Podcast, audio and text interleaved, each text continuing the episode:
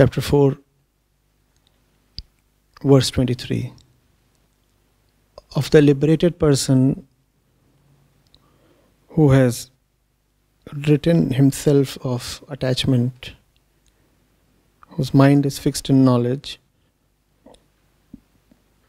actions undertaken for a sacrifice get totally destroyed.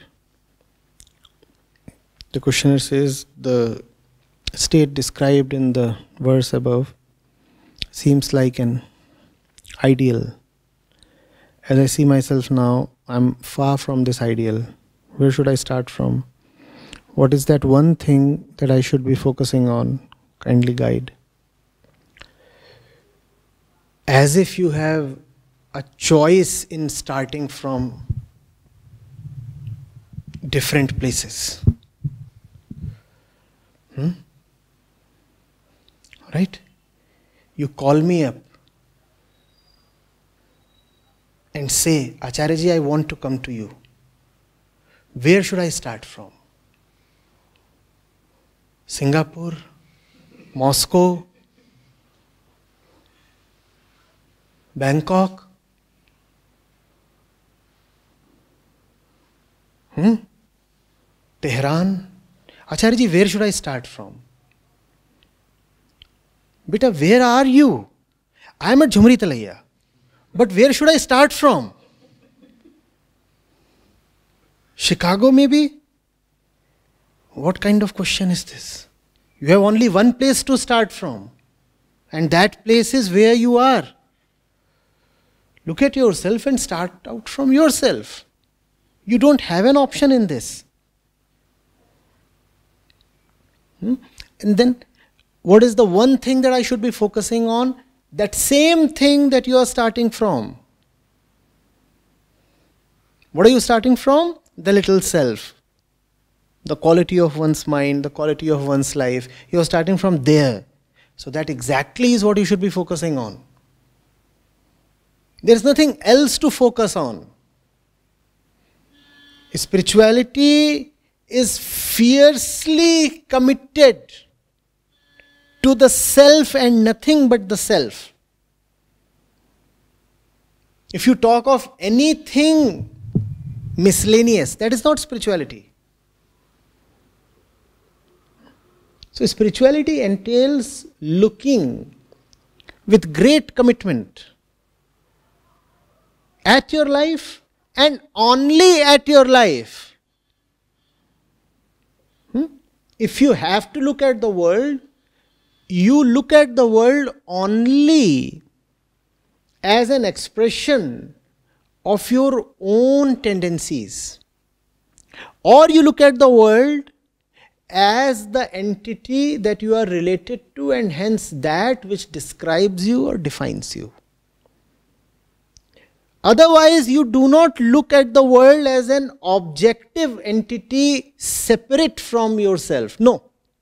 If there is anything that is not related to you, that is separate from who you are, then you don't have to look at it. And if you have to look at it, that is not spirituality. That might be something else. That could be cosmology.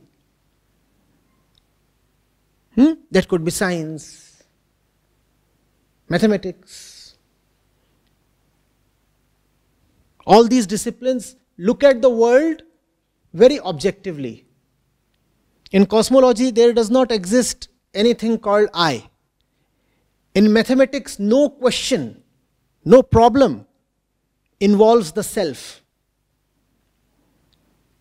Ditto in science. But not at all in spirituality. In spirituality, it's only the self that you must very fiercely, very uninterruptedly focus on what's going on with me. What's my life all about? How is my mind doing? These are the questions. Hmm?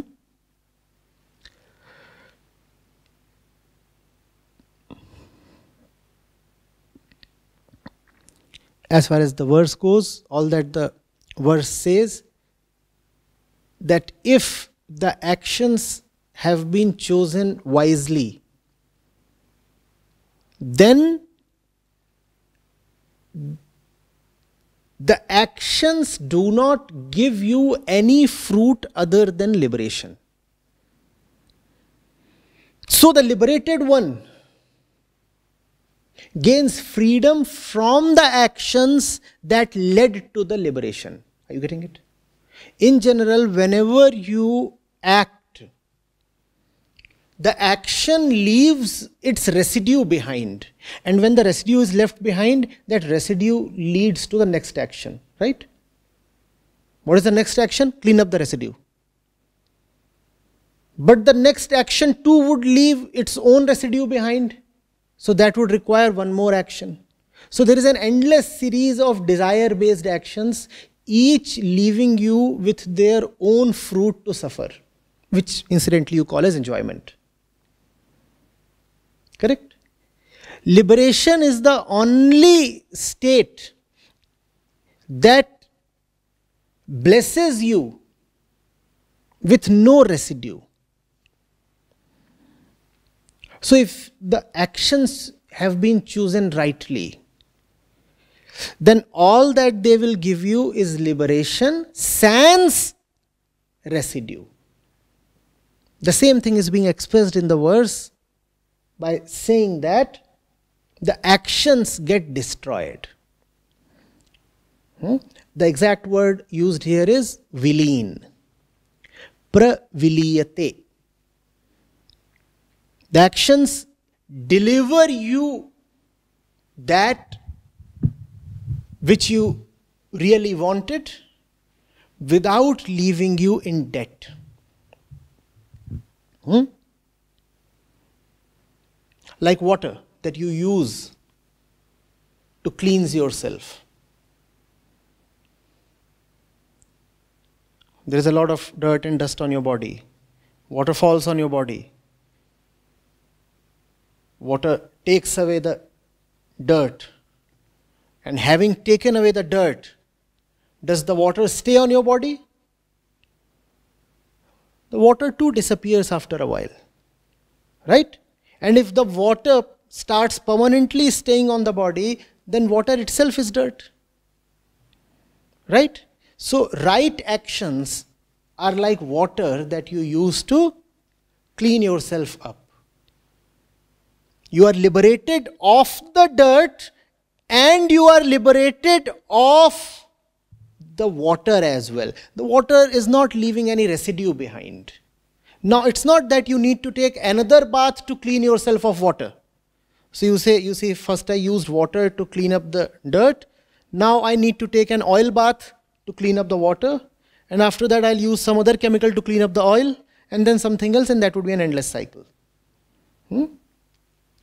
that would be quite stupid, right? So Krishna is saying if the action is right, it will not leave any residue behind. It will be a purely negative action. It will do the cleanup part and leave you with nothing else to do. Nothing remains.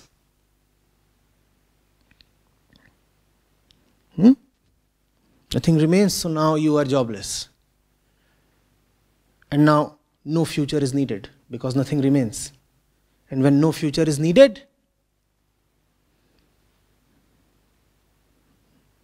then you are really liberated, happy. Hmm? By the way, that is also what is called as living in the present.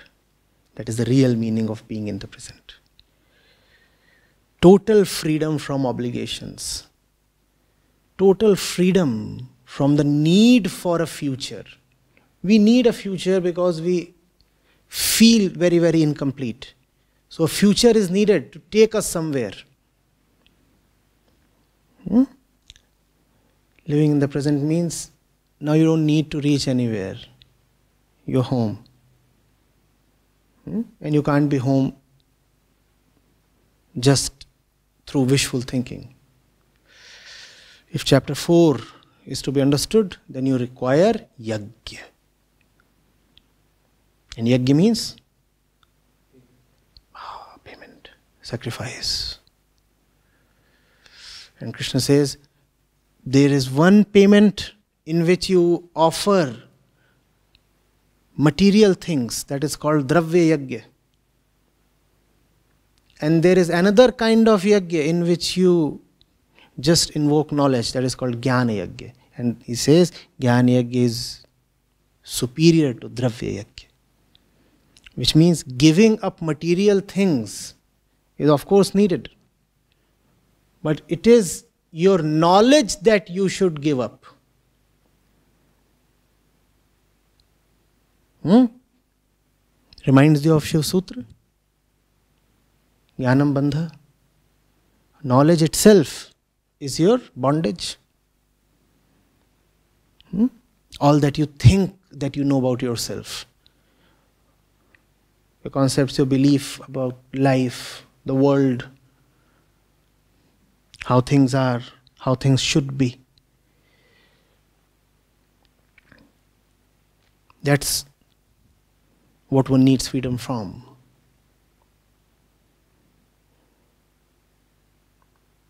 Getting it?